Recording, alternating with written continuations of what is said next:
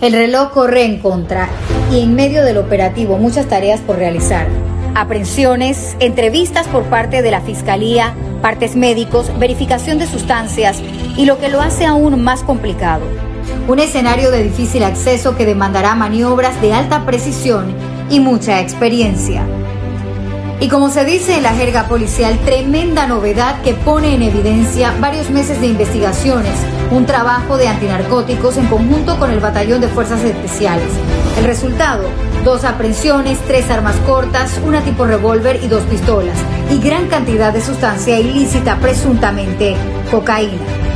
En esta ocasión el Batallón de Fuerzas Especiales, que pertenece a la Brigada de Fuerzas Especiales, hace una inserción en el lugar conocido como Dos Bocas, en la ribera del río Tacartí. En esta ocasión hemos dado con la presión de dos personas de nacionalidad colombiana, mantenemos tres armas de fuego a buen recaudo y mantenemos 15 mochilas que debe hacerle una inspección el Ministerio Público a través de la Fiscalía de Drogas para determinar qué tipo de sustancias mantienen dentro de, estas mochilas. Todo el procedimiento que continúa hasta finalizar y ponerlo a orden de la autoridad competente en Darién.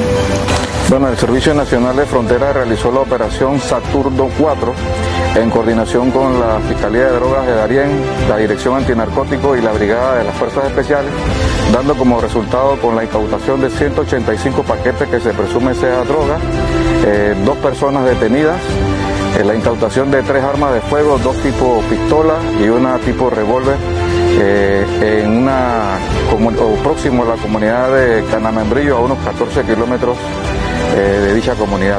No se puede perder de vista que son 266 kilómetros de espesa selva en el cordón fronterizo y que establecer o determinar rutas requiere de misiones de reconocimiento y verificación por parte de las fuerzas especiales y todo un equipo multidisciplinario para hacer un trabajo previo.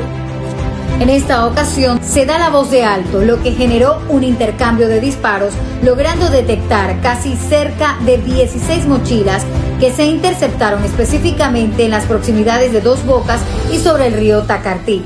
El Servicio Nacional de Fronteras, en su lucha frontal contra la delincuencia organizada transnacional, no se cansa ni descansa, asegurando la paz y la tranquilidad de nuestras comunidades.